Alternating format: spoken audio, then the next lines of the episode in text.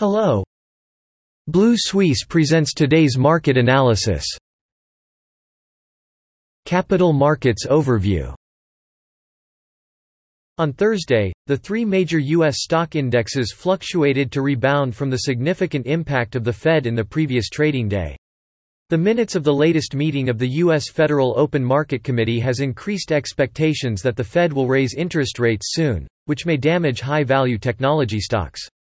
U.S. Treasury yields continue to soar, and the technology sector is still under pressure. Investors also seem to be turning to other industries, namely those that benefit from strong economic growth. At the same time, the claim report continues to point out that the labor market is tight, and everyone's eyes are now turning to the employment report due tomorrow. However, this is not expected to change the market's perception. In terms of companies, Travelers is one of the best performing companies on the Dow Jones Index, and Walgreens has fallen 2% despite optimistic earnings.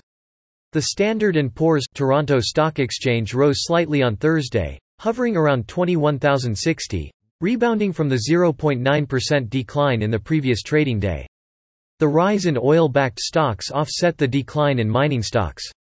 However, trade cautiously under the prospect the latest minutes of the Federal Open Market Committee meeting show that policymakers are prepared to accelerate the reduction of economic stimulus measures and pointed out that after raising the federal funds rate, it may be appropriate to reduce the size of the Fed's balance sheet.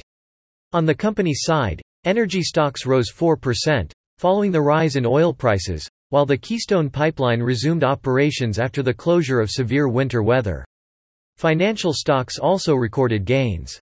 On the other hand, Mining stocks fell 1.6% due to the fall in gold prices, while technology stocks extended yesterday's decline to a 1% drop. As investors digested the minutes of the Fed's policy meeting while still worried about the surge in coronavirus infections and rising inflation, global technology stocks and bonds sold off on Thursday, and European stock markets fell from record levels.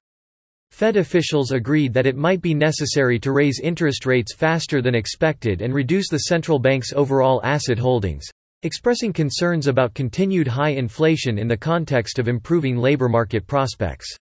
The restaurant group Sodexo exceeded its first quarter revenue forecast after the school reopened in a single stock.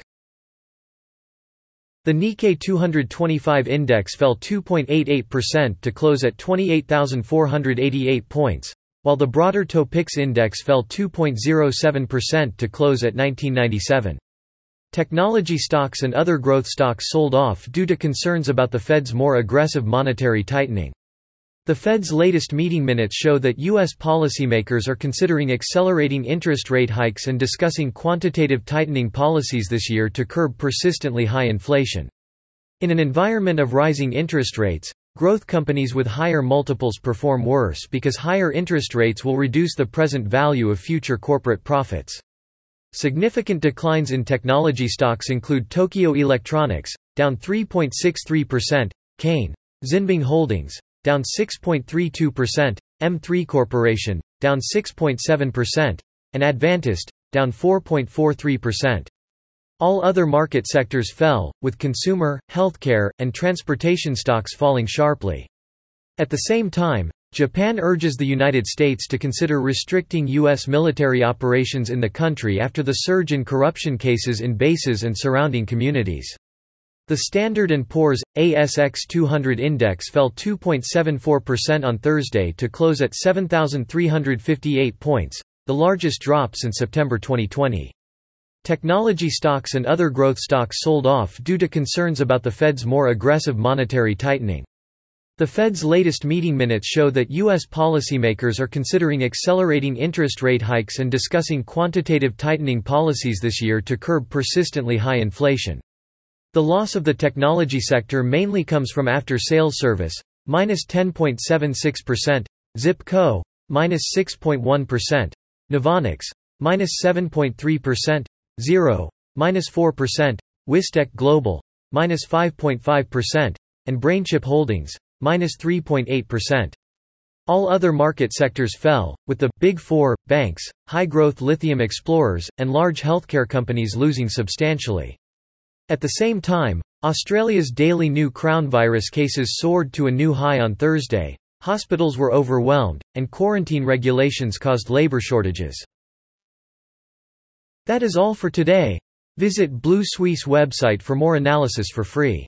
See you tomorrow.